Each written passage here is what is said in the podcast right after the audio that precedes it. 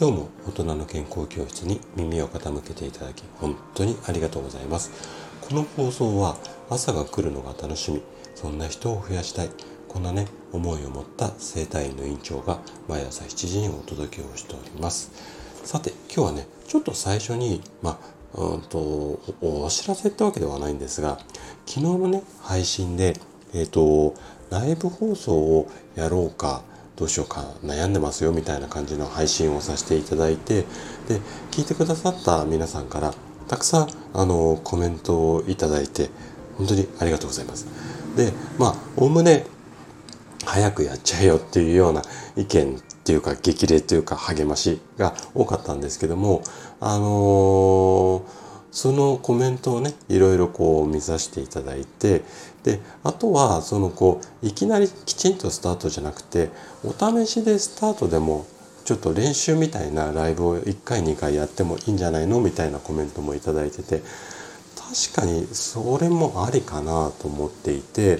でえっ、ー、とちょっとねお試しのライブをやってみようかなって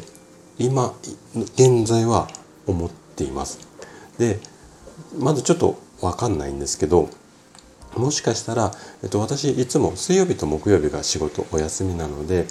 今度の水火木の朝にちょっと気気が向いたらっつったら変なんですけどもちょっともう少し体調とかも考えては思うんですが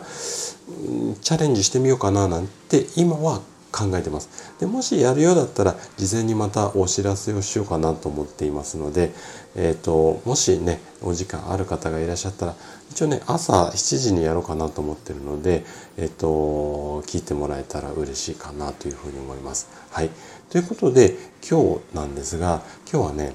お子さんの学力アップには塾より〇〇をこんなテーマでお話をしていきます。でお子さんの学力を上げようと、まあ、塾に通わせる、まあ、親御さんも少なくないでしょう。で今はおそらく塾に行かないと、まあ、ダメな時代っていうのもちょっと言い方変なんですけども、まあそんなような時代だと思うんですよね。で、今回のお話っていうのは、塾でこう塾に通うとか塾で勉強することを否定するつもりのお話ではないのでここだけはねちょっと初めに断っておきたいんですがでもねせっかく夜遅くまでね塾に通ってお子さんたちが頑張るんだったら是非ね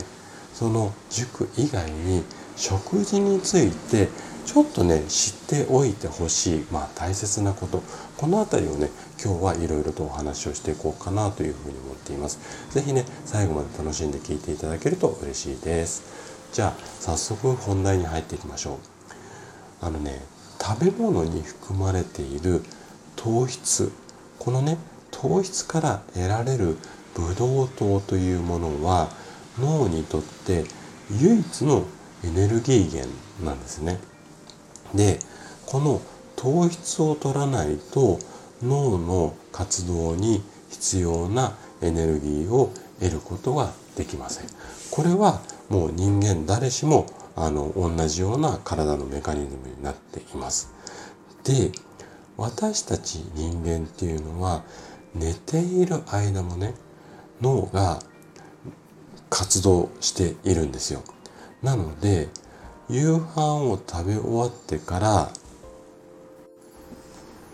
翌朝に朝食をとるまでの間これね人によってこう時間ばらつきがあると思うんですが大体ね寝ている間とそのまあ寝る前と朝食の支度まで大体そうですね8時間から10時間ぐらいあると思うんですよ。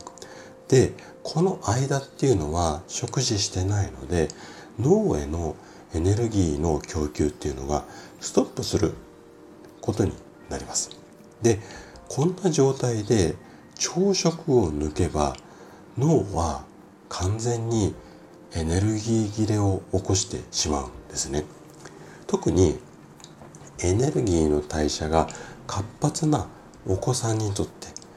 朝食を抜くことっていうのは非常にこう害があって深刻な問題なんですよ。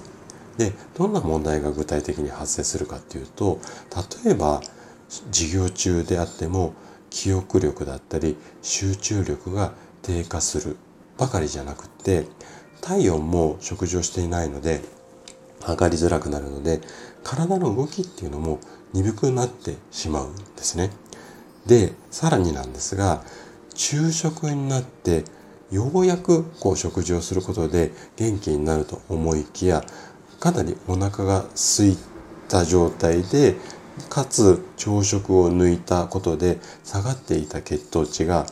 昼食をとることで多分ドカ食いをすると思うので急激にボーンと上がるのでその後ね強い眠気に襲われてしまいます。このような理由から文部科学省のある調査によるとね朝食を毎日食べてますよって回答したお子さんほど学力テストの得点が高い傾向にあるこんなデータもあるんですねなのでお子さんの学力アップを目指すならまずはしっかり朝食をとるこんなところからスタートしてみてはいかがでしょうかはいということで今回のお話はここまでとなります。そしていつもいいねやコメントいただき本当にありがとうございます。皆さんの応援がとっても励みになっています。今日も最後までお聴きいただきありがとうございました。それでは素敵な一日をお過ごしください。トライアングル生態の院長高田がお届けしました。ではまた。